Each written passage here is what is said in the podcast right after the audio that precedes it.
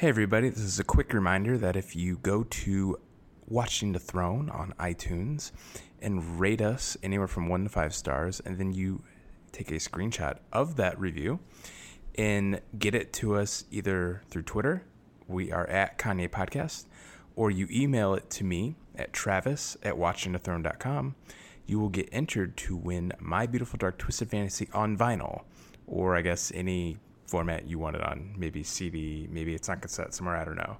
But if you do that, you will get entered into a contest with everyone else, and we will pick a winner in the next month or two. Uh, so good luck.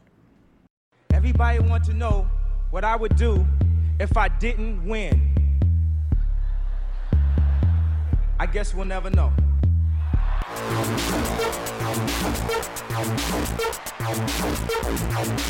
So keep your love.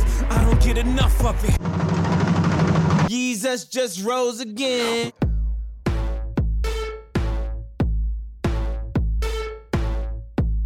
Listen to the kids.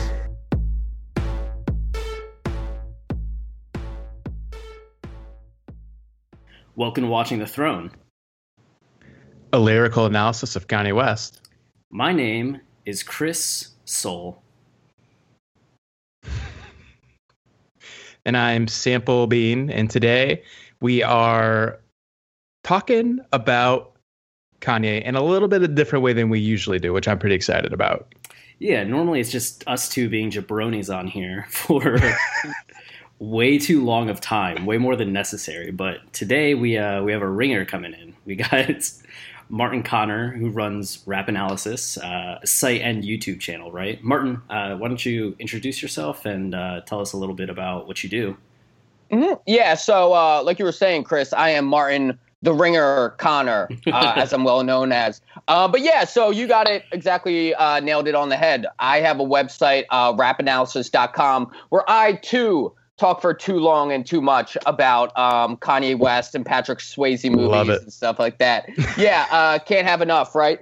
Um, no, yeah, so that's exactly what I do, though. Uh, so I take a musical approach to rappers, right? You know, because people do I think of tons of people, especially the Watch the Throne podcast, they do a great job of talking about Kanye from a storytelling point of view, you know, or a poetic point of view. And obviously, you know, his um, people do a great job of looking at him through the context of race relations in America, sociological uh, looks at him and stuff like that. So what I try to bring to the table um, is to consider him as a musician, a pure musician, you know, almost as if he was Jimi Hendrix with his guitar, Mozart with his, I don't know, piano or whatever, um, and stuff like that. So, yeah, what uh, we get then is you see a highly, highly developed uh, musician, especially on the songs we're going to talk about today, and his soul sampling technique, especially. For you, music is a is a big thing for you then, as a musician kind of perspective. Because I know the reason we come to Kanye from a lyrical perspective comes from the fact that both Travis and I work a lot with words, storytelling, narrative. So that's kind of the lens that we view Kanye in, and the kind of focus. You yourself come from a, a musical background, then. Yes, yeah, exactly. So you know, um, took piano lessons when I was in third grade. Hated it, absolutely hated it. Uh, begged my mom to let me quit. I did. And then, you know, kind of picked it back up um, in uh, high school, you know, writing shitty emo songs uh, a la Weezer um, and stuff like that. And then eventually I came to my senses and started loving rap in college, um, where I graduated from Duke with a music degree, uh, where I studied rap. You know, that's kind of where my love of it came up and I started notating it. You know, you know those little dots and lines you see on sheet music and scores. I started representing rap in this way.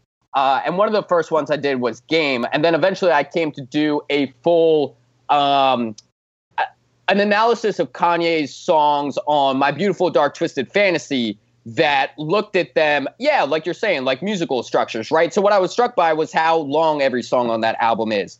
And, you know, the average length is five minutes and 58 seconds and that is just like no other rap song out there, you know. So eventually, I wanted to, yeah, yeah. I mean, what two minutes longer, two and a half minutes longer, um, and so I wanted to explain why. And so what I love about my beautiful dark twisted fantasies is these extended, what I call extended pop form, you know, because yeah, you have choruses and verses and bridges, but you have tons of them.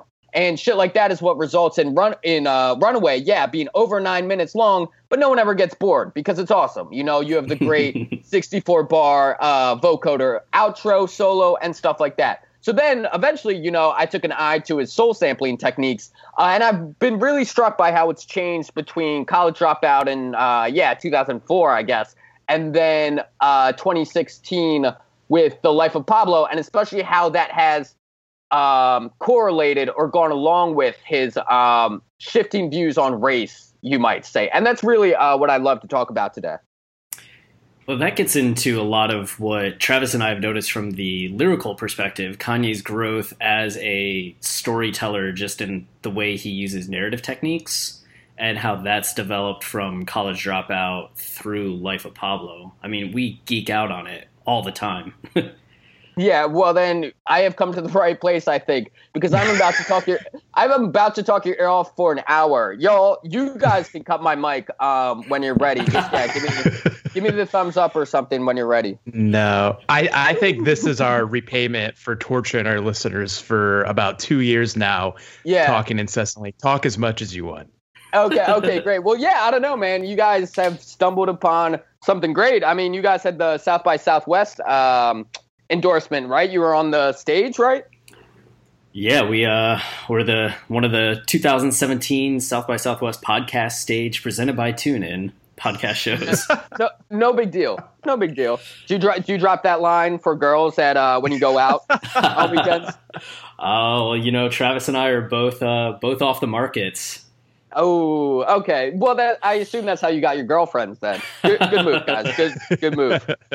That was it. We It'll be what Chris says when he shakes Kanye's hand for the first time. oh God, I, yeah, I, I can't imagine. I can't. I, you know, I have a deal with my girlfriend. Well, she's not aware of it yet. But if we get married and have children, I am naming my child Kanye.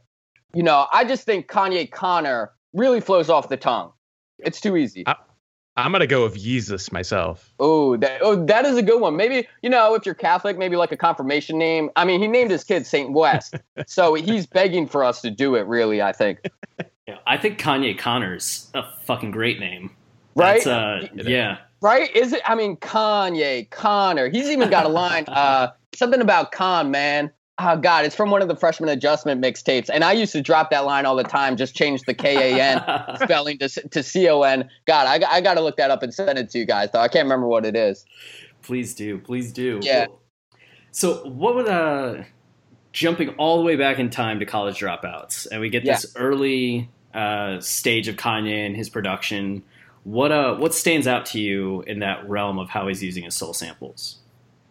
Yeah. So what stands out to me is just I've always thought of uh, college dropout as a crystallization. Uh, no, that's not a word. A crystallization of um, of uh, sampling techniques up until then in 2004. You know, like on it. Don't get me wrong. College Dropout is one of the greatest rap albums of all time to me. It's just that he has, is doing what people have done before. He's just doing it better than anyone else ever did you know so so that's what i look at when i hear a soul sampling techniques. I'm seeing a um i'm seeing the use of groups similar to what people have done in the past. I'm seeing i'm seeing i'm seeing a type of a manner of incorporation of those samples that is similar to what people have done in the past. It's just that he tells a story and weaves it through an album of over 20 songs which you know people aren't people are getting away with 9 and 10 track um tapes today uh, that just is amazing and jumps off the page at me, you know? So I think a really great example that I like to use as kind of his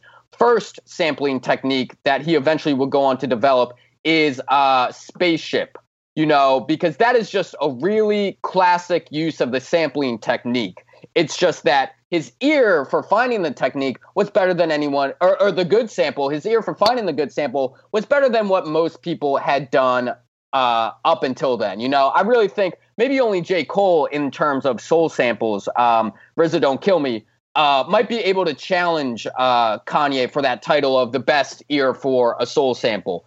Um, so on Spaceship, though, what he samples is a 19, yeah, a 1973 song from Marvin Gaye called "Distant Lover."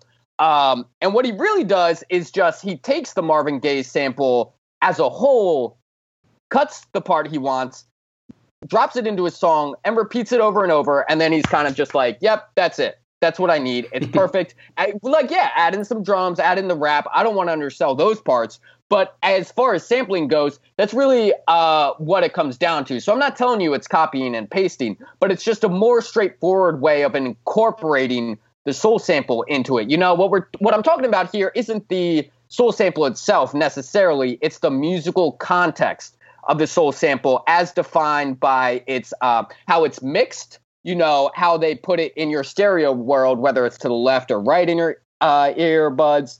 Uh, the key, the musical key it's in, and then also how often the soul sample shows up, especially where in it. You know, like is the soul sample in the chorus or is it in the verse? And as I was saying before on Spaceship, it's interesting because that Marvin Gaye uh, sample is really just used over and over. It's almost the entire uh, musical background besides the drums. Mm.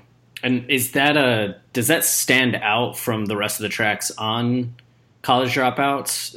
Does he? No.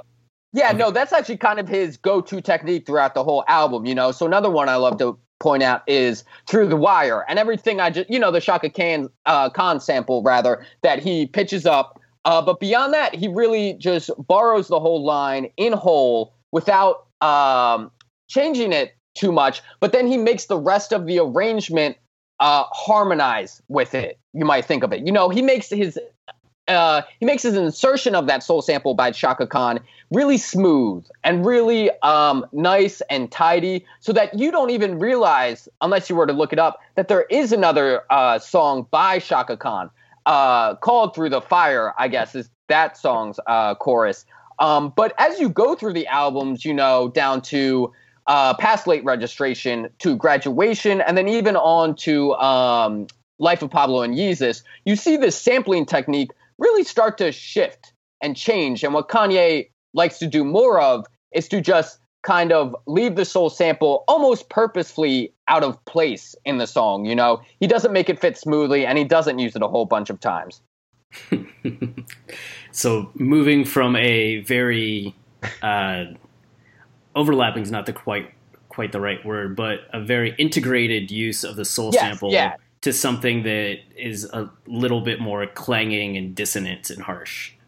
Yeah, exactly. You know, he's just by the end of it in his more recent work, he's just really not interested in making the soul sample be this kind of nice sounding, pleasing, uh, consonant part of the arrangement. It's more he's like, oh yeah, here's the soul sample, and now this is what the rest of the song is. You know, I mean, I'm really struck with it um, uh, on Blood on the Leaves, right? because the song starts out with a Nina Simone soul sample talking about a black man who was lynched in the South. And then by the second verse, I think it is, Kanye is what, telling Jay Z's girlfriends not to call him up anymore? And, and you're kind of just like, well, how the hell did we get from one to the next? You know, and you guys have really dug into it uh, in terms of his story, right? But what I see in terms of the music itself is just Kanye is now unwilling to yeah integrate to smoothly integrate these soul samples into it. It's like his soul samples they're not even samples anymore right? Almost. So like mm-hmm. uh take facts with um the father's children dirt and grime sample on uh facts yeah from life of pablo. I mean is that a sample? Because really he is just taking a part of the song and then putting it at the start of that track and the end of that track but he hasn't even added a damn thing to it you know, he he hasn't added drums. There's no guitar. There's no other voice or anything like that. So it's like I how I think of it is that these soul samples now speak for themselves. He allows that original uh, the original context of the soul sample to come through and tell its own story, whatever it might be, mm-hmm. whether it's the Nina Simone uh, story of the lynching from Strange Fruit or uh, the father's children, um, uh, you know, dirt and grime, uh, I won't I won't subject you to my singing right now. Uh, but yeah, that's really what I'm seeing. So I think it's interesting that it kind of tacks so closely with uh, his storytelling development as well as his public pronouncements on race relations in America. Yeah, I um I'm completely on board with what you're saying and probably why like I've never been very technical when it came to the mm-hmm. production mm-hmm. and like looking at the you know samples being used and I think it's really interesting. What you're saying is like the samples became part of the storytelling suddenly. Yes. It went from just like make radio friendly song to like it doesn't necessarily need that systemic change that like okay it like n- nicely leads into this like like when we have um I think it's New Slaves and it closes out with this like uh Hungarian Yeah. poem like it's kind of it's meant to be there in a way it like it's not meant to be this radio friendly like oh like this flows very nicely to this it's it's really challenging you to look at the samples as part of the story being told Yeah, exactly. And um, the example I honestly can't get away from is uh, I think what's the one where he um, suddenly switches uh, samples? He's like, how how much do I not give a fuck? Let me show you right now. Uh, um, it's either on On-site. site or is, is that it? Yeah, yeah. You know, he's even telling you. He's literally telling Yeah. you like, yeah, man, I don't give a fuck that this song does not go with this song. I'm gonna put it together. You're gonna buy it, and we'll both go home happy. You know, so he that is I love that part because I think it is one time when Kanye is really spelling out his greatness for you, right? And god damn me if it doesn't work, man. I, that sample, it's so weird, but that sudden shift is one of my favorite parts. And I think um, some of the songs on Yeezus, as well as Graduation, like I Wonder, uh, with the I hope I'm saying this right, Labi Siffre uh, sample. Uh, I love them because they represent kind of midway points between facts and spaceship to sum the argument up. You know, on spaceship, the sampling is really integrated. It's reconciled. It's smooth. It sounds amazing. Your ear is like basking in butter or something. but Mhm. by the end of it, he is almost throwing the samples in your face. You, you know, it's more confrontational, I guess. So yeah, so like On Sight represents that, uh, and so does Bound Two right? Because he has those soul samples during the verse, and then all of a sudden during the chorus, you move to this ultra clean, ultra huge uh, original vocal performance by a singer whose name escapes me right now. Um, so that's really what I'm seeing.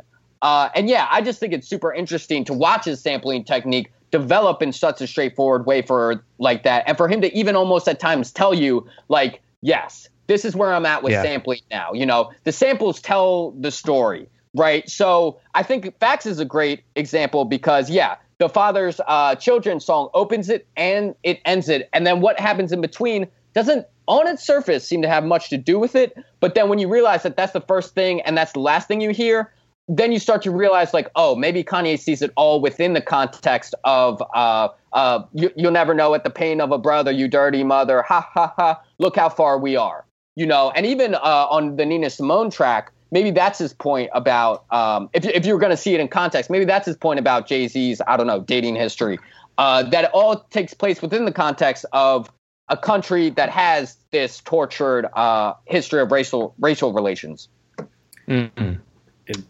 That's something Yeah. that we I- talk about a lot. Yeah, Travis.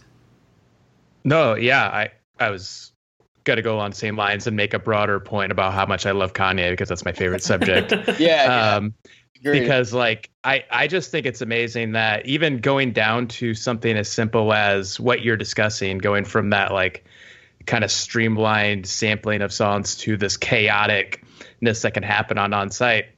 That to me was what makes it so awesome to be a Kanye fan because I think a lot of people and I know Jay Z isn't a producer, but it kind of makes me think Mhm. of somebody who just raps over a beat, and that's kind of all you can really ever get from them. And with Kanye, we really see him challenging himself and evolving as an artist, kind of like maybe like Alfred Hitchcock and Stanley Kubrick did, or something, or like Yeah. Paul Thomas Anderson. Like you, you, you get like the basics out of the way early. They're still masterful basics, but you can expect suddenly greatness from this person. You know that the next album is going to be completely different than Yes. the last, and it really Yes. challenges you. It, you know, it, it challenges you to really invest yourself in the complete soundscape of what he's doing.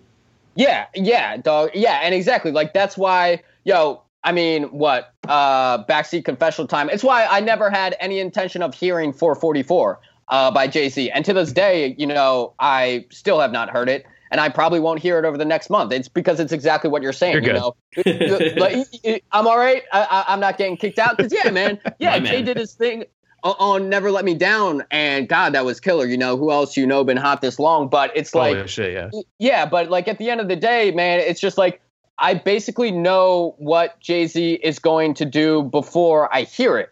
So then I don't need to hear it.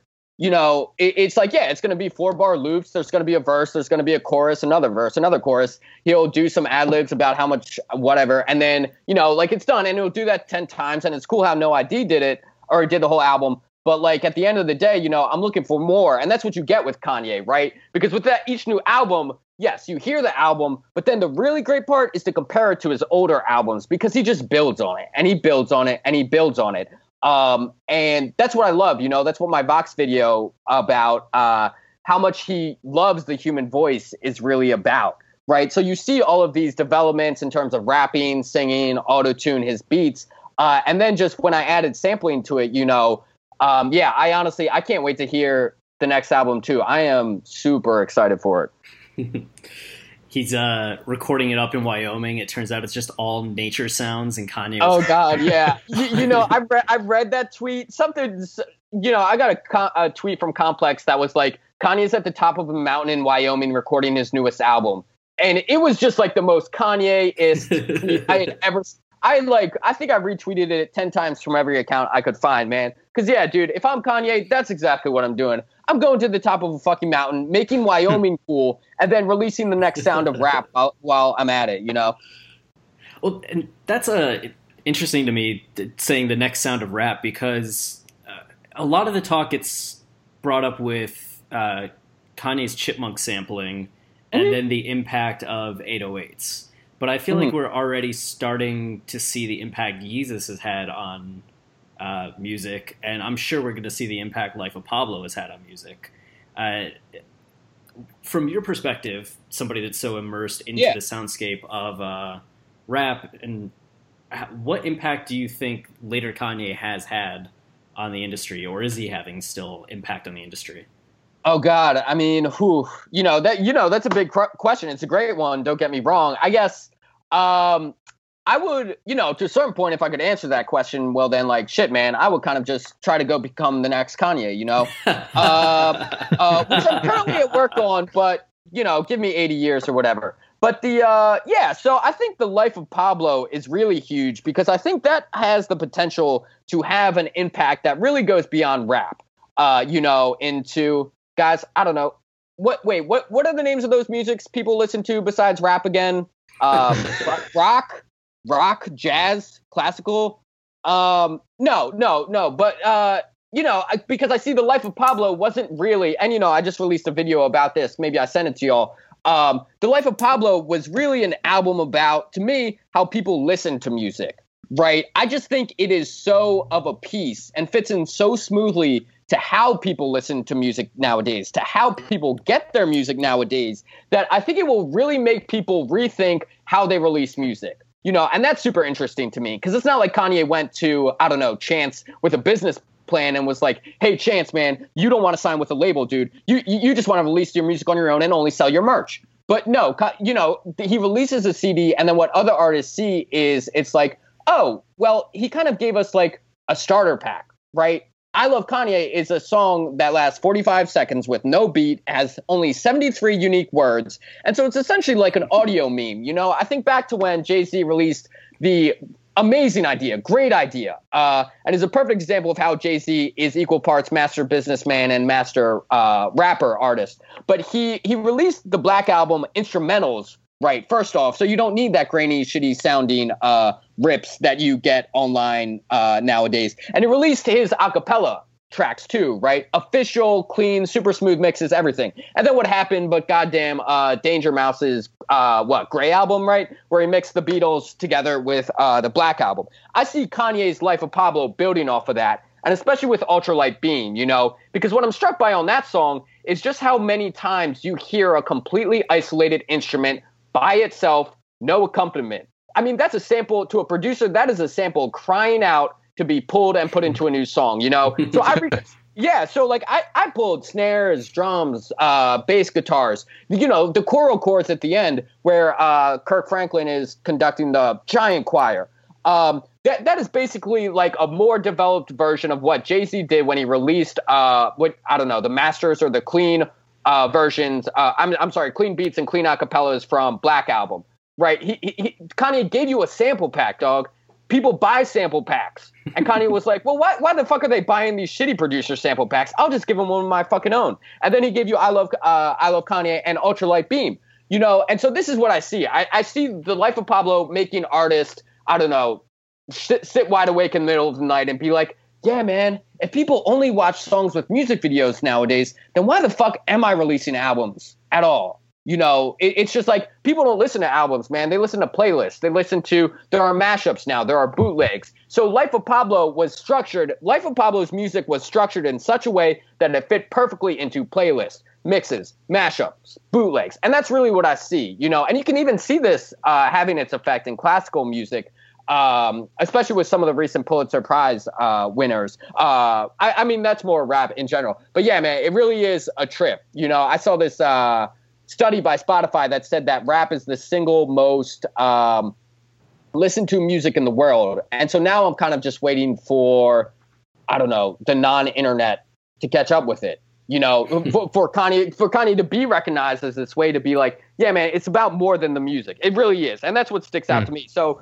uh, lo- lo- longest story short, it's kind of more like I expected to change the way people release music, uh, and you're already starting to see that, you know, especially with Chance and SoundCloud, which was a great story from every side. But yeah, yeah, and everything you've said really speaks to the Twitter strategy and how yeah uh, his the album really became a communal thing, uh, going to the point where his concert was a floating stage that exactly, floated towards yeah. everybody, and it's uh, the whole inclusion theme of that album um, plays into everything you're saying, which is something I've never thought of. It makes me love what I think might be the best album ever even more.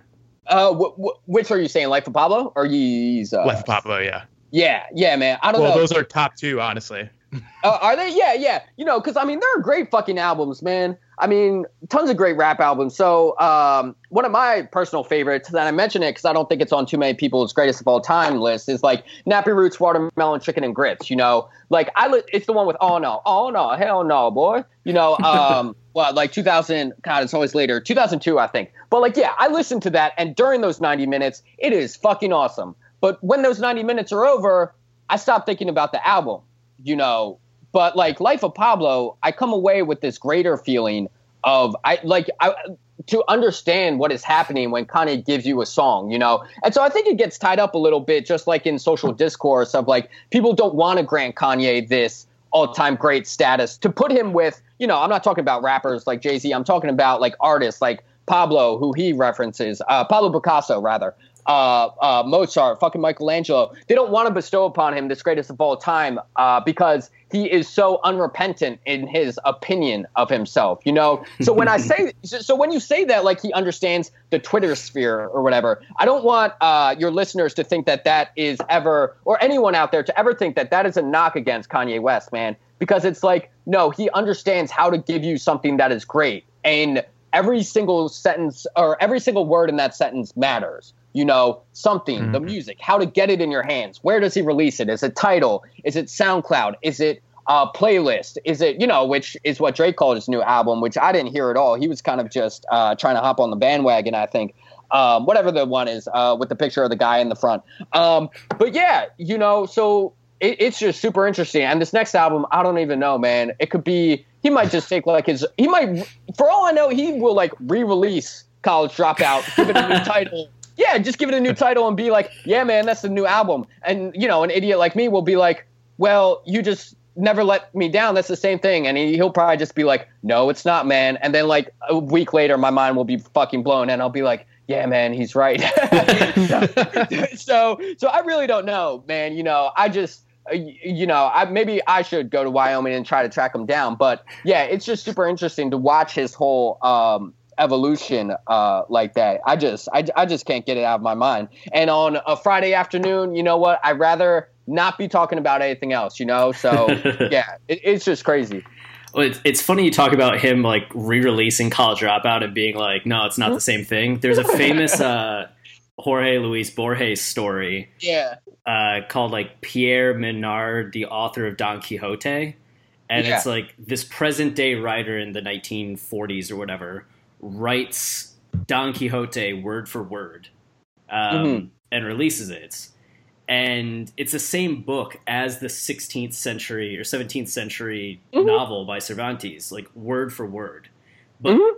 they argue that this guy's version of it has to be deemed as the better version because it came out in 1940.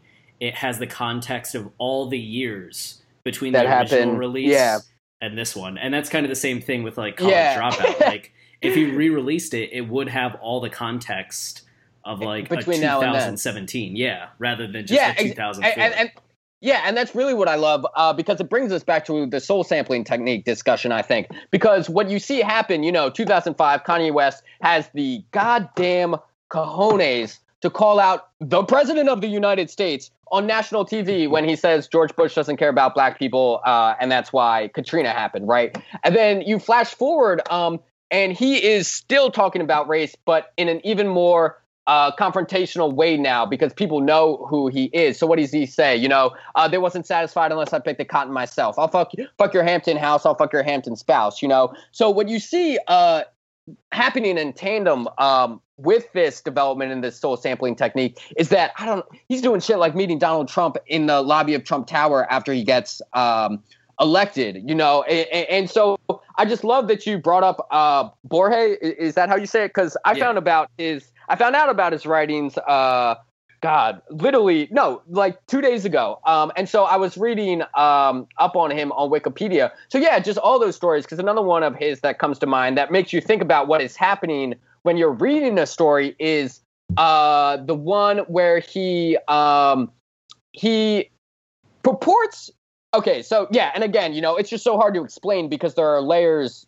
within layers of meaning. Uh okay so borge i guess like came out and he was like okay i just discovered this long lost fragment. Um and this long lost fragment was from an actual manuscript but the fragment that borge uh maintained that he had discovered was uh it described a empire Yeah, where they yeah exactly. Do you know this one? Where like Yep. they their, their their maps match the territory exactly so at first they were like oh well we made a pretty good map that was one inch to every mile and it was good and that was pretty accurate. But then our king told us to have an even more accurate one. Oh, But yeah, then- different one. so th- yeah exactly. So then we did so then we had like a foot to every mile uh and so you know it goes up the ladder and eventually they get to a mile to a, a mile to mile and then you know then they just were like well now we use just the fucking territory itself as the map. And that is just like you know you know yeah like you're standing in front of one of those mirrors and it just continually reflects back and forth and there's no end to it um so yeah i i honestly if you guys have any god i did not think we would hit this topic uh, It's usually how it goes on this podcast. yeah, yeah. Well, if,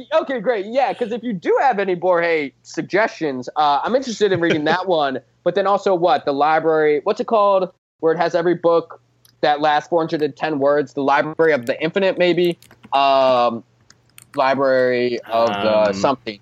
Uh, yeah. Library of Babel. Yeah, yeah. Um, you know, like that is a library about. Uh, so I guess the story is about how there's a library where every single piece of uh, writing ever written that has 410 words is in the library. And yeah, exactly, man. It's just like circles and circles, you know, like those MC Escher paintings uh, where the hand is drawing the hand.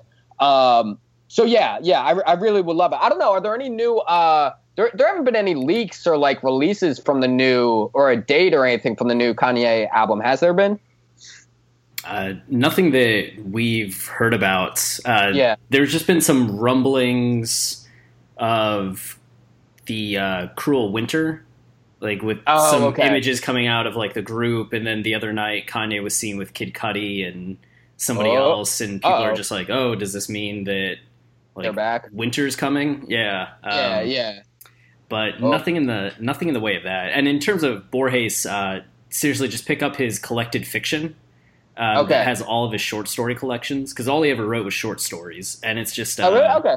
that's actually what I'm reading through right now. I've read a few of his short story books before, but like this complete collection, and it's uh is a delight. So Yeah, yeah, yeah. I'll definitely um, check it out then, because yeah, I don't know. It's it's weird uh, how the two are connected.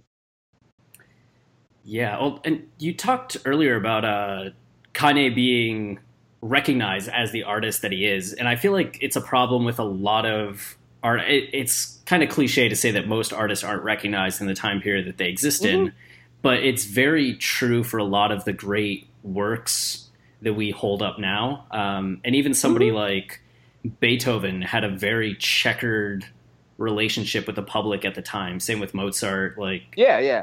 um, so I, I have no doubt, and I think Travis and I have talked about this before, that like 50 years from now, 100 years from now, Kanye West will be held up as like, uh, I don't know, like a, Mhm. an icon of the generation that we are lucky enough to be a part of. Yeah. Yeah, yeah, and I wish I knew enough about fashion to make the call on his artworks there, you know, with his clothing line and uh um uh the sneakers and all of that because yeah, when you put it together and you're like, "Oh, well, he's a polymath, right? He creates art in lots of different mediums and lots of contexts like Pablo Picasso uh with his drawing, sculpture, painting, um all of that. What you know, I because I feel like uh, maybe the, I don't know. Maybe that's your next guest. Uh, to to bring in that discussion of how his fashion uh, might be an outgrowth of his music. Um, you know, I think it is important to uh, realize because I'm totally on board. I know what you mean uh, with uh, Beethoven's reception, and the person I think of uh, is Richard uh, uh, Ricard Schumann, um, who died, uh, you know, like 38 penniless, homeless in a mental institution. So I always figure like as long as I'm not quite at that level of uh, life, then I'm doing okay. You know, but t- to me, I was taught off all of his works, uh, the piano songs especially. I think it's important to recognize though that in Kanye's reception, it is slightly more. Um, Kanye will have to overcome more because I think there is a certain level of uh, racial resistance to an acceptance of him to put him on the same pedestal as some of these dudes, uh, you know. Uh, and so I think it is uh, an institutional resistance, a systemic uh, resistance. Uh, but if it were to happen, it will kind of come up more because Kanye, uh, or wh- what would you say? I guess like the systems, the economies, kind of that gave rise to that give rise to you know uh, bestowals of prestige and awards and shit like that. Uh, if they were to be transcended, right? So I'm not looking for. So at that moment when Kanye West is accepted as a full genius in all of his glory, I think it's more than likely that it will happen because uh, not because like the Juilliard School or whoever is teaching Kanye West songs and music and stuff like that, but just because they've been replaced with something that is more equitable and more equal. Because I think Kanye does have to overcome uh, that uh, type of racial resistance. Whereas obviously, you know, Beethoven was German, uh, Schumann, I guess, was French, Chopin was French, um, and so yeah, I don't know. You know, it boils down to something as simple as, hey, that person looks like me, they're cool, um, and you have to you have to overcome that first. So God, I really fucking hope so. And I will vote Kanye 2020. Uh, should be an interesting smorgasbord to pick from between Trump, Trump, um, The Rock, and Kanye. But God, I'm excited. I'm excited for that primary. Uh, so we'll see. We will see. Could you imagine the debates? It's just like, oh God, just descending into chaos. Kanye, yeah, like Kanye, you were yeah. over your time limit. Don't tell me about limits. Yeah, yeah, exactly. you, you know, like, oh, oh, Dwayne, I'm gonna let you finish, but I had the best policy platform of all time. Um, you know, he, he might trot that one out of retirement. Uh, but yeah, yeah, yeah, yeah. It, it, it, it, it's something big, man. It's building up to something big, and just to see- to see it out, um, to see it unfurl every time is just super interesting. You know, I'm also really interested into how like the whole uh, what would you say? Like how Kim entering his life uh, has affected his music. Because really, what I think we're moving towards is okay, Kanye and Kim get divorced whenever, and then Kanye just like gives us the best album of all time, man. I really that album I think could be amazing. Kanye on like a heartbreak album, that would be ooh, that would be amazing. I actually sat back in my chair, grabbing my heart at the thought of of a divorced Kanye. Like, Yeah, I, No. yeah, because yeah, because if, if this is Kanye as being part of a fa- uh, fairly what stable relationship, you know, and I actually looked up his you, yo, you guys ever look up the home videos that Kim shot where he's playing with like West and Nori and stuff? oh yeah, Oh yeah, yeah, man. I mean, just doting father is that image to a T. You know, when she when uh who's the uh North, I guess, is walking around pretending to be a princess with like the sheet on her back. But but yeah, man, I just can't imagine. Uh because you know, uh what album came out after his mother passed away? Was that um 808s and Heartbreak? Um I'd have to look it up. But but yeah, I mean, whatever one that one, that It was, a great yeah. one. Yeah, yeah, yeah, yeah. It's just uh, yeah, it's super great, and that's why I love talking about Kanye. You know, I, I don't want to give short shrift to the other great producers out there, uh, Mike Will, Zaytoven. I mean, I'm obviously always going to be talking about Dr. Dre, Rizzo, whoever, but it, it, it's it's almost easiest, more convenient to talk about Kanye because you see his evolution in such a straightforward way, and then he's always working with the same materials. You know, um, yeah. And I, I went back and heard the original version of Wolves uh, with Vic Mensa, and I guess I think he just released an album today. But um, yeah, just everyone that Kanye has around him, uh, he just makes the right call every fucking time. Uh, Travis, I don't, I don't know if you have any questions that are coming up into your head, but i am very curious, Martin, to hear what your thoughts yeah. are on the difference between Kanye's soul samples on College Dropout and on Late Registration. If there's that yeah. much of difference, not much of a difference, because we usually talk about that narratively, those albums aren't stupendously like. There's not a dramatic yeah. difference between them, but that Kanye refines his individual narrative technique just a yeah. little bit to make them stand up uh, technique wise above what was on College Dropout. So curious just to see yeah. if there's something similar going on.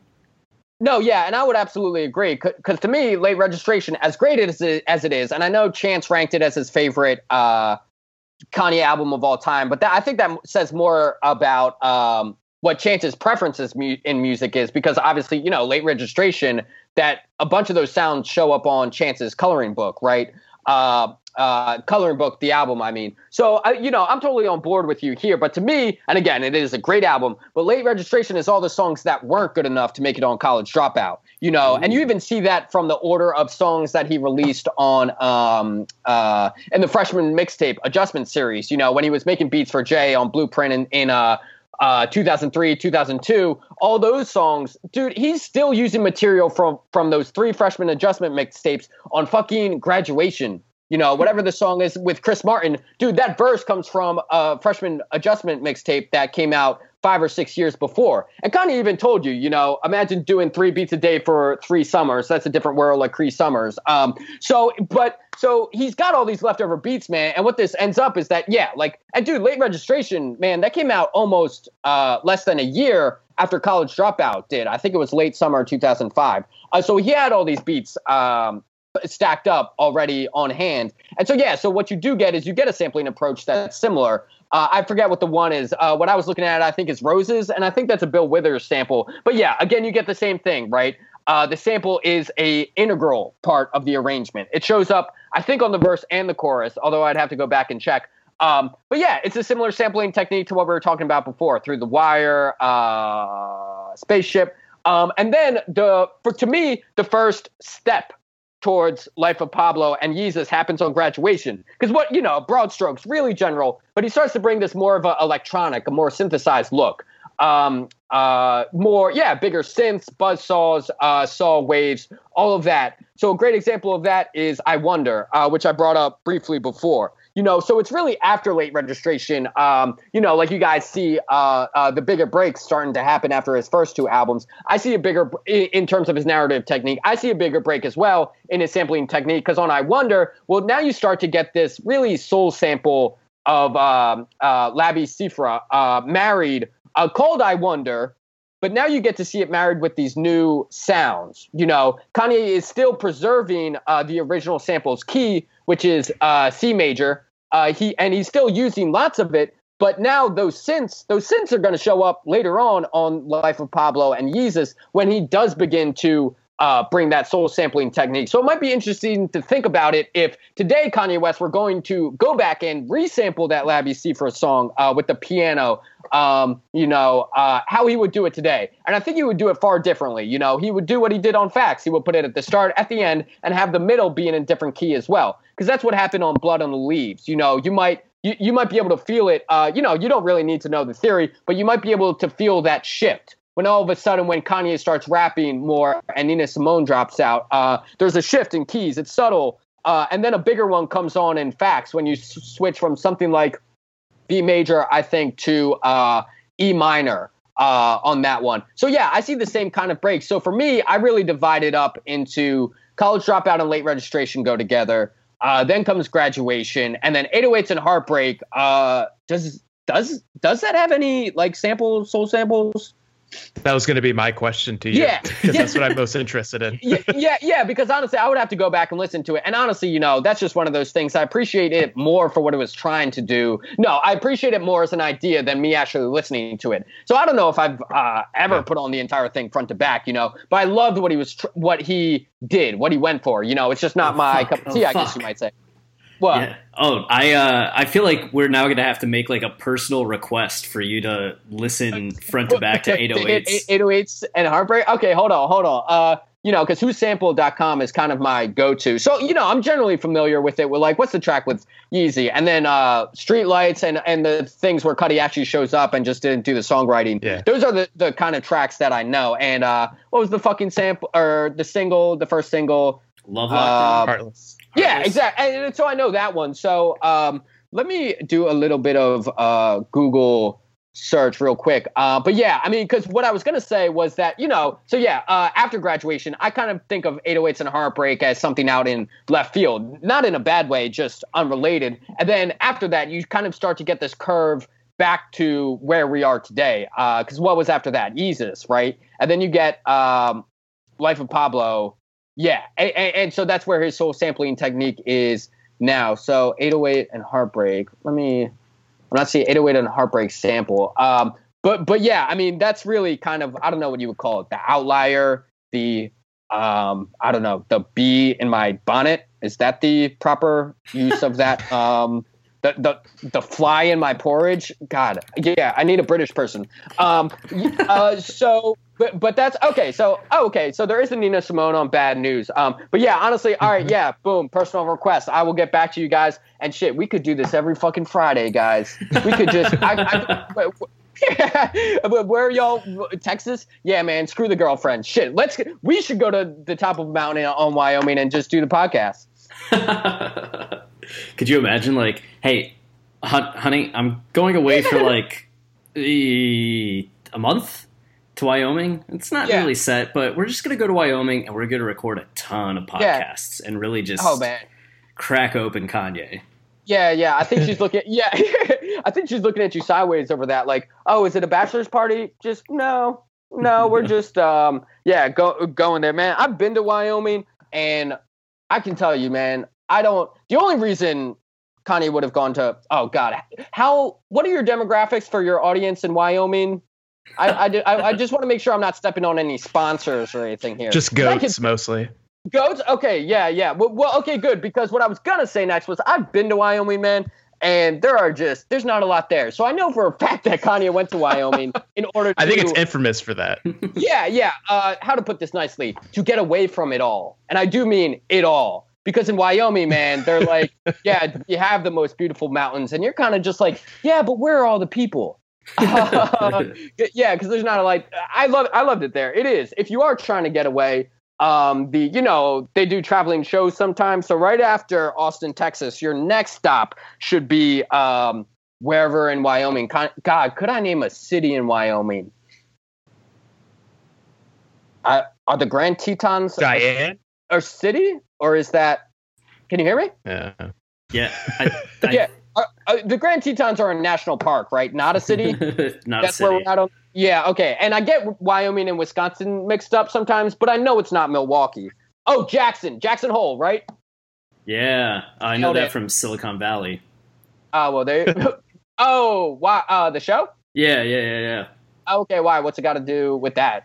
There's uh, one episode where these two CEOs are trying to fly. f- They're sharing like a private jet somewhere, and the guy's like, "Oh, well, I'm going to Jackson Hole," and the other guy's like, "Well, I'm going to San Francisco." He's like, "Well, why don't we just fly to Jackson Hole and they'll take you back?" He's like, "Well, just drop me off in San Francisco and you can continue on to Jackson Hole."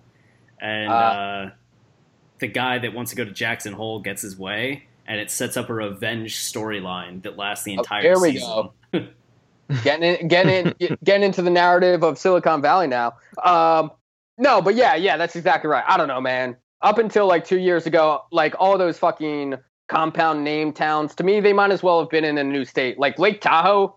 Is Lake Tahoe in California? Because I, it seems to have no relation to what California is in the culture. You know, I don't know. I guess you can ski there and snowboard there, but to me, Lake Tahoe might as well be in Wyoming, man, right next to fucking Jackson Hole.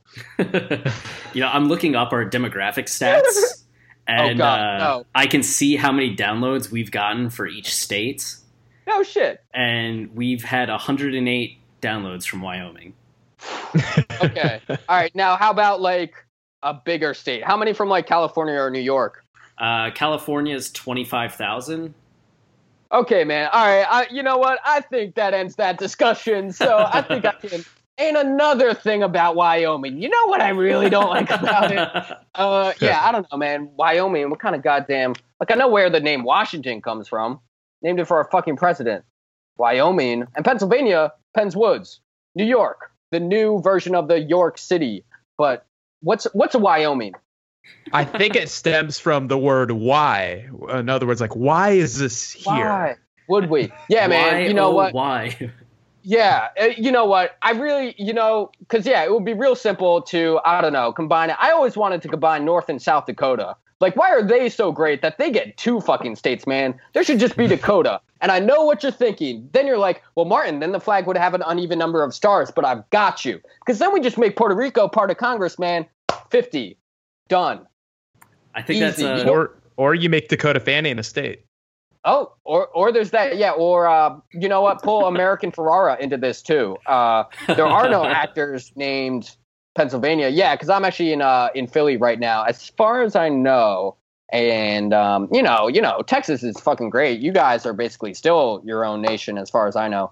Um, but yeah, yeah. So God, you know what? What what else is on our to do list? All right, soul sampling technique. Fix the flag problem. Anything else you guys want me to uh, uh, to just shoehorn here while while I'm at it, MacGruber it real quick. I don't know. Any uh, any final questions from you, Travis?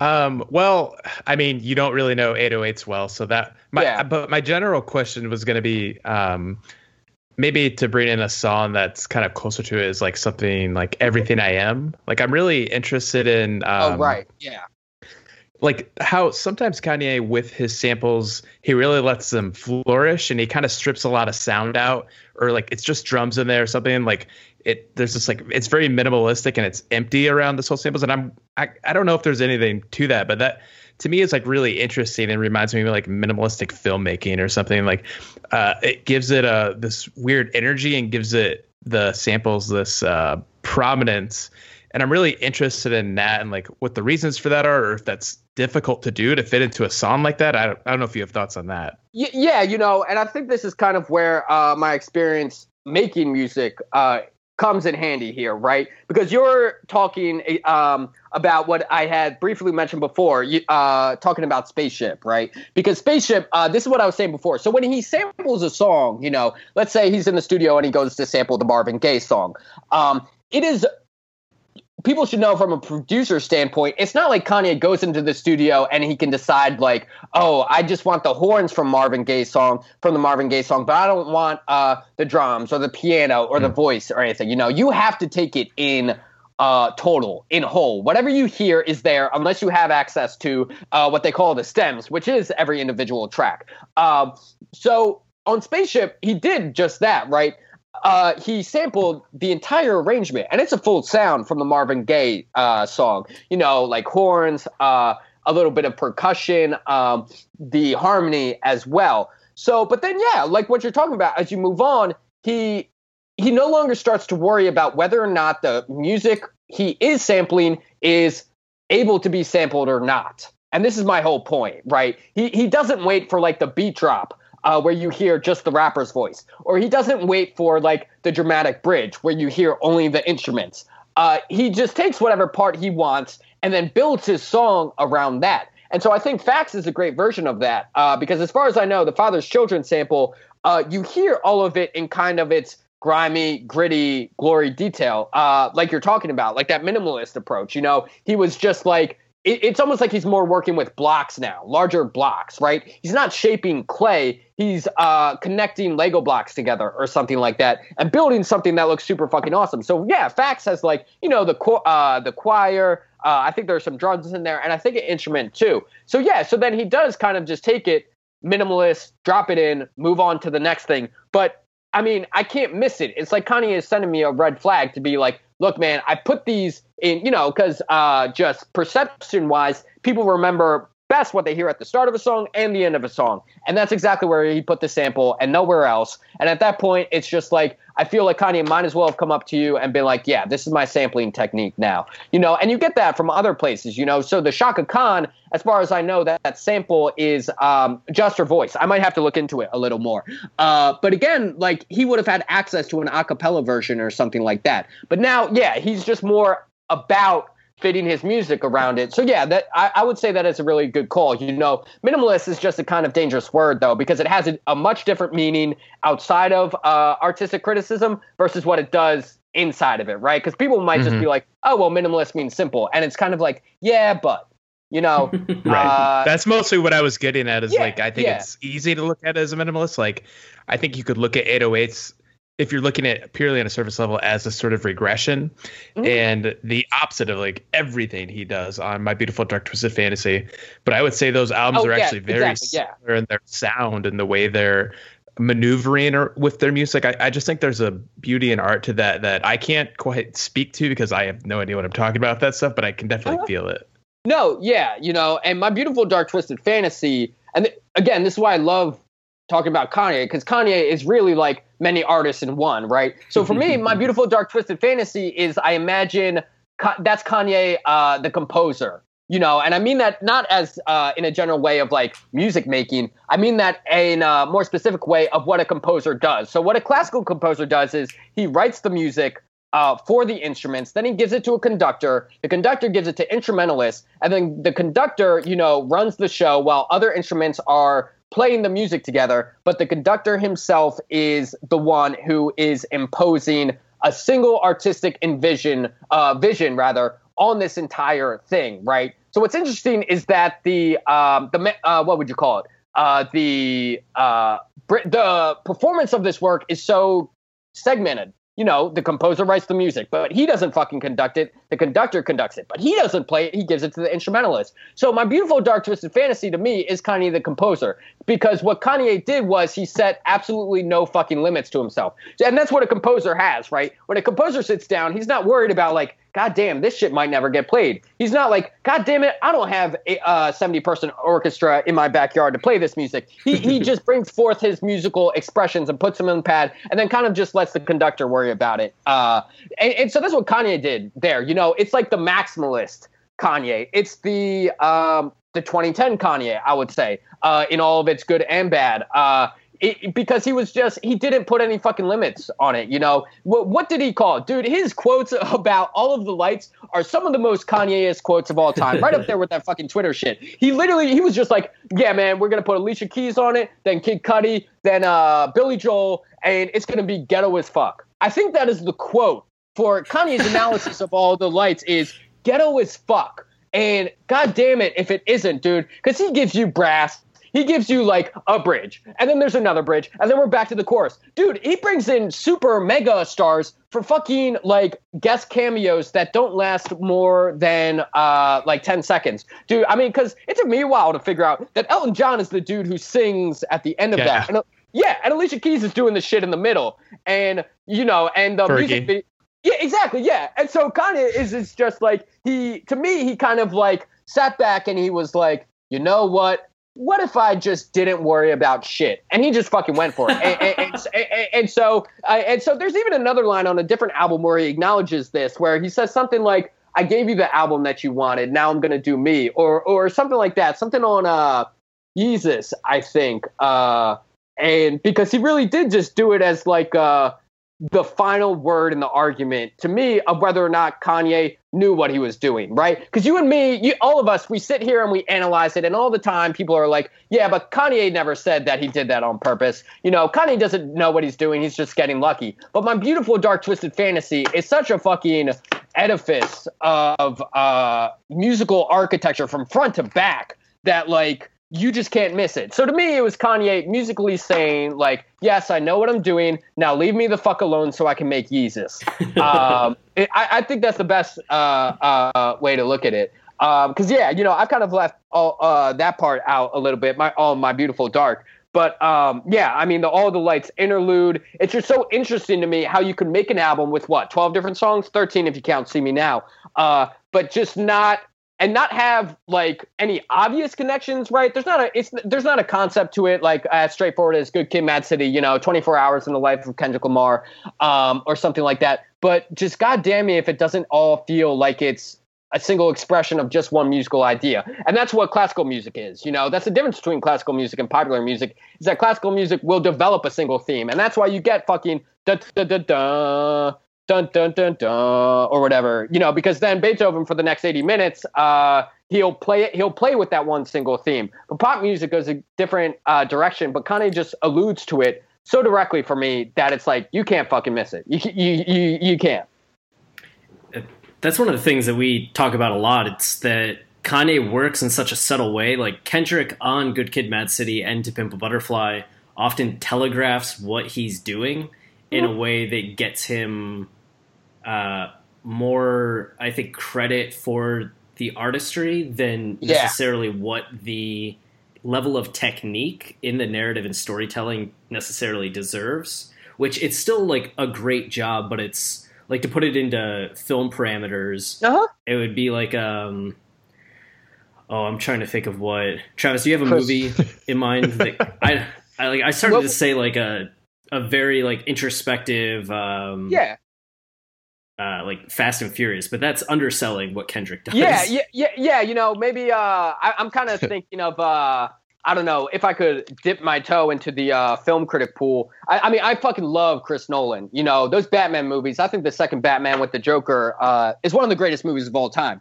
But it's just not like you're saying. It's not subtle. You know, he makes direct reference to in order to tie his narratives into the ongoing uh, homegrown terrorist with the with those uh, handy cam videos of the of the Joker before he kills the guy, which you know is exactly like those fucking ISIS uh, videos that come out now with uh, Jihadi John and all that. But but yeah, so I don't know if you want to think of Chris Nolan as Kendrick Lamar, then Kanye might be more someone like um, thrown like uh, who's the guy who did the Master, Paul paul thomas Thomas anderson yeah, you know, and even that is a little too. I mean, but even you know, I'm thinking of the Chris Nolan movie uh, Memento, where it's played backwards. Uh, uh, you see the movie backwards, uh, which is super cool. Uh, but yeah, I don't know, you know, something with the master be- because it never s- quite sat right with me that people were like, "Oh, the master is a critique of Scientology." I would be like, "Well, there are like ten Scientologists, man. So why would he make a movie um, about that? You know, or maybe even like a." Um, yeah, I don't know, man. Like a Daniel Day Lewis acting performance, like Lincoln.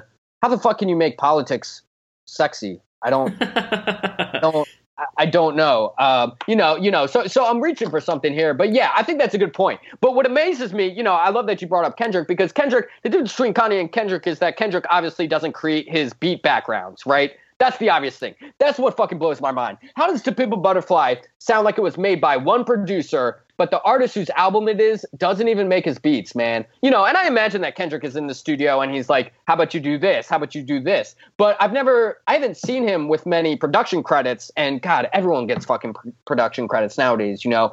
Uh, and so when Damn comes off sounding as it does, and it's not like a fucking game uh, mega album, you know, whatever was after documentary where Game just called up all those fucking dudes, uh, Boy Wonder, uh, Dr. Dre, you know, but and so you might like the songs, but but you don't like the album because it all runs as a single um, uh, flow to it, right? You know, and I think that's what Jay Z was going more for when he decided to go back to uh, No ID for all ten tracks. Um, so yeah, I do love that comparison though. The the master is an interesting one too because you mentioned uh, people say it's about Scientology, but there really is something more going on with the idea of mastery of the self and humanity's nature towards uh, Mhm. greatness, uh, towards oh, what's the word? Not idealization of the self, but uh, that complete mastery of the self versus the animalistic Transcendence, maybe. yeah, that kind of transcendence Yeah. of like what we think of as the soul versus the animal instincts. And we see this guy trying to be tempered into more of a human, but by the end of the movie, he just gives in to his animal instincts, Yeah, um, which is really like triumphant in a way, even when it's also sad. But there's definitely more going on with Paul Thomas Anderson, and it's interesting that I think Kanye, by not addressing directly uh, his techniques and the depths in his work, but having it there for anybody that recognizes the techniques to Yeah. see and latch onto, it creates the impression that he wouldn't be going for the depth that he actually is going for and achieves. Yeah, yeah, exactly. You know, and I think I, you know, something we do need to address here is kind of is Kanye's um, public quotes on the subject, right? Because I have to say, from what I've seen, when people ask Kanye to talk about his music, he does it really well in the general. Uh, but when it gets to, and again, you know, I've only seen, uh, I'm thinking of two or three different parts, but when he gets to the specifics, then he kind of, it, to see, to me, it almost seems like he jumps for buzzwords, right? So I, I saw something about, you know, and it's kind of like maybe he just got caught up in the rap culture. Uh, obviously, he's a rapper, but so like when he does things, when he's like, "New Slaves is the New Slaves second verse is the greatest rap verse of all time." Well, I can just say that's not true, and that is like objectively not true, you know. and so, so after Life of Pablo, I saw another tweet from him that was like, uh, "Oh, it was like it, it's dealing exactly what we're talking about," but he said something like, um, "Incompleteness is now completeness." Hashtag contemporary art, and I'm just like, all right, dude, you like artistic critique is hard enough to do when you have two hour podcasts. But if you're going to try and do it in 140 words, I need something a little more that goes beyond like hashtags, right? just because you're like, oh, well, it's contemporary art doesn't just mean I'm going to come across and be like, yeah, it's fucking awesome. You know, so it is fucking awesome. It just kind of seems to be that when you get drag in these um his public thoughts on the topic, uh there there's almost like a disconnect or something there. So I would really be interested to know uh what he would think of all this. But yeah, I mean, because I see him and he talks about it really well uh, in the general, and he does touch on these, but it's almost like he almost wants to stir the pot more than anything else. And that is where he, I think, his goal of attaining greatness within his lifetime, because like you said, obviously he's going to do it after his life, uh, it, it starts to become um, almost like a circular argument, right? Because he's mad that people won't accord to him this Pablo Picasso status. But people won't accord to him this Pablo Picasso status because he's mad that they haven't done it yet. So if he had just waited until like the life of Pablo, dude, he would be in the fucking White House meeting with Obama for the Brothers Keeper program and not uh, being called an ass by him instead of Kendrick Lamar. You know, um, so so yeah, it is just all tangled up in these super interesting ones. Um, but yeah, actually, you know what I did? Uh, how about the run? You know, because you guys have a foot in both worlds of rap narrative and then film narrative. What do you think of like Kanye's uh, films then? Uh, I wonder if you've ever addressed this on a podcast, like Runaway. I'm thinking of Runaway, the 35 minute one that went with um, My Beautiful Dark. Uh, yeah, that release. Travis, this is your realm.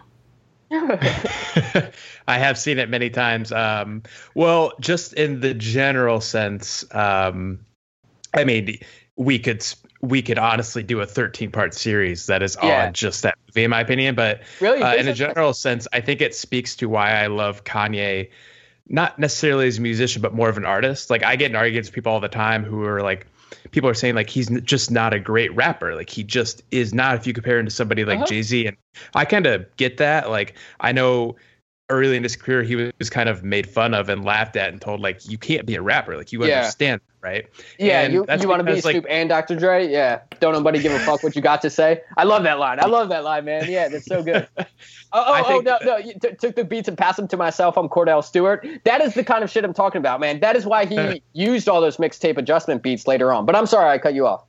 No, it's okay. I, I love it. Um, any interruption that involves Kanye, like interrupt We're, away. we're good to go? Okay, thank you. I got the green light Uh, on that one.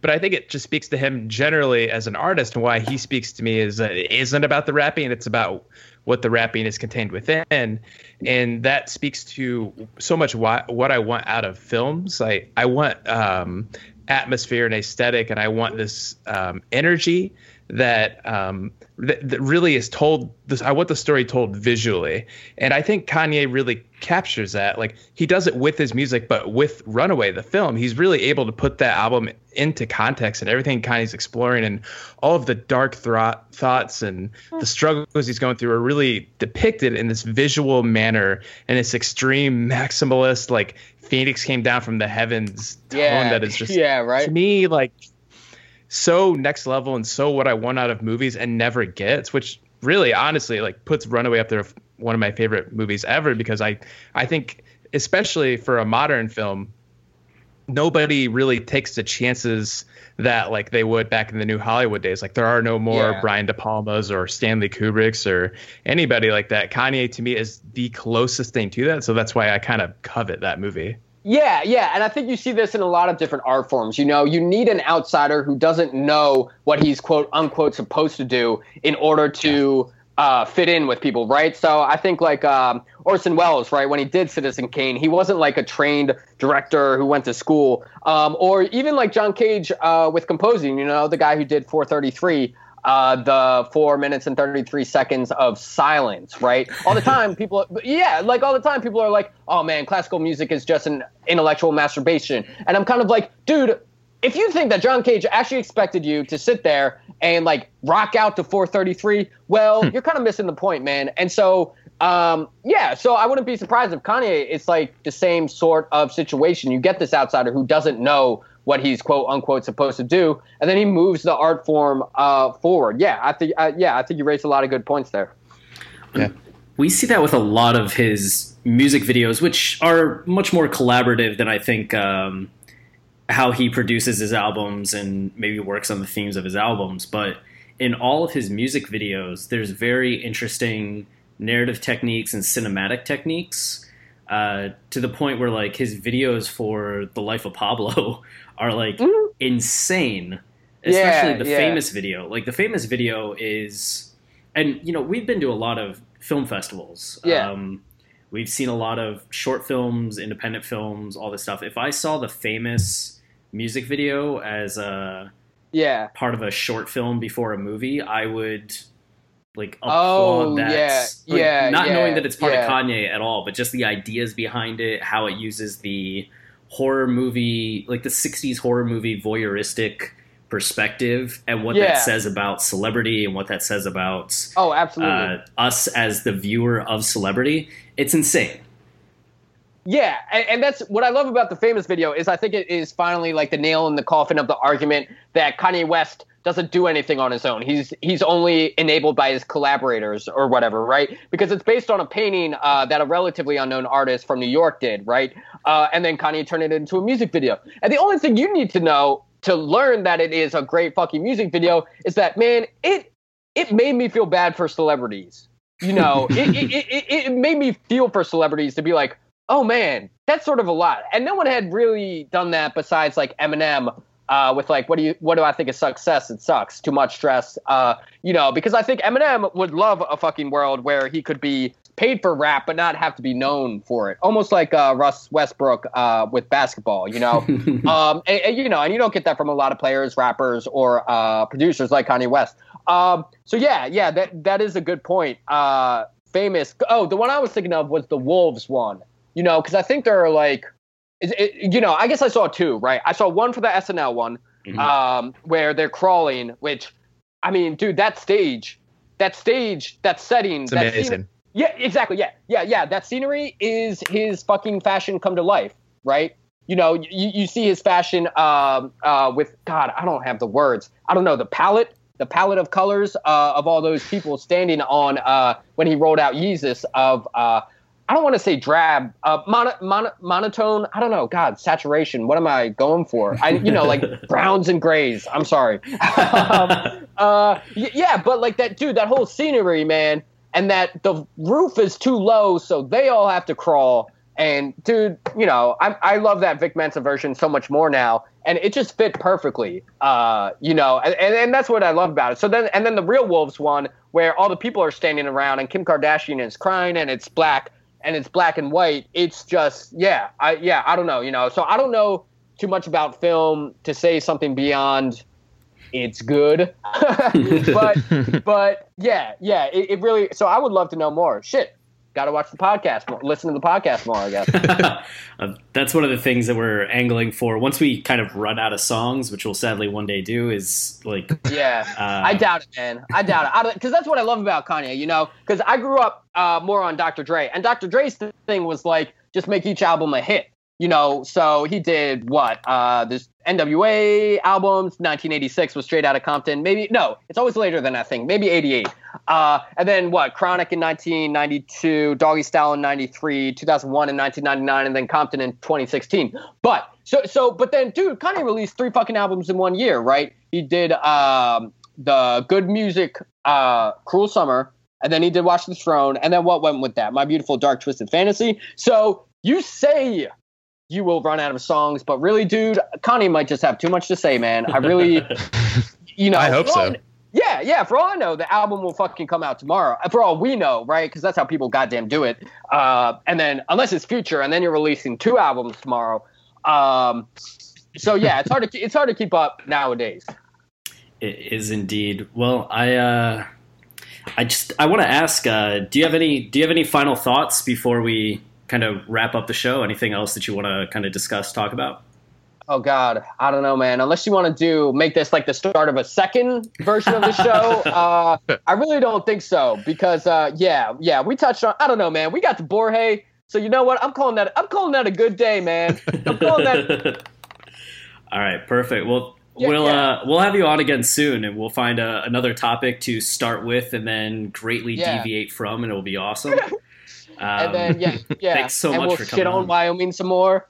Um, uh, but no, yeah, this was really great. I can't. I honestly can't thank you guys enough so much uh, for having me on. I really admire what you do with the podcast because it's not an easy format to work within. Uh, I know from personal experience. But yeah, this has been awesome. Thanks so much, uh, so much for having me on, and I hope we can do it again.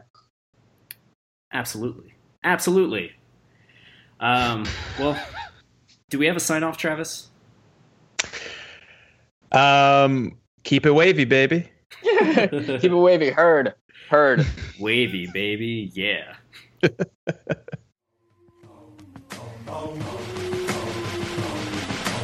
Ah, Audible.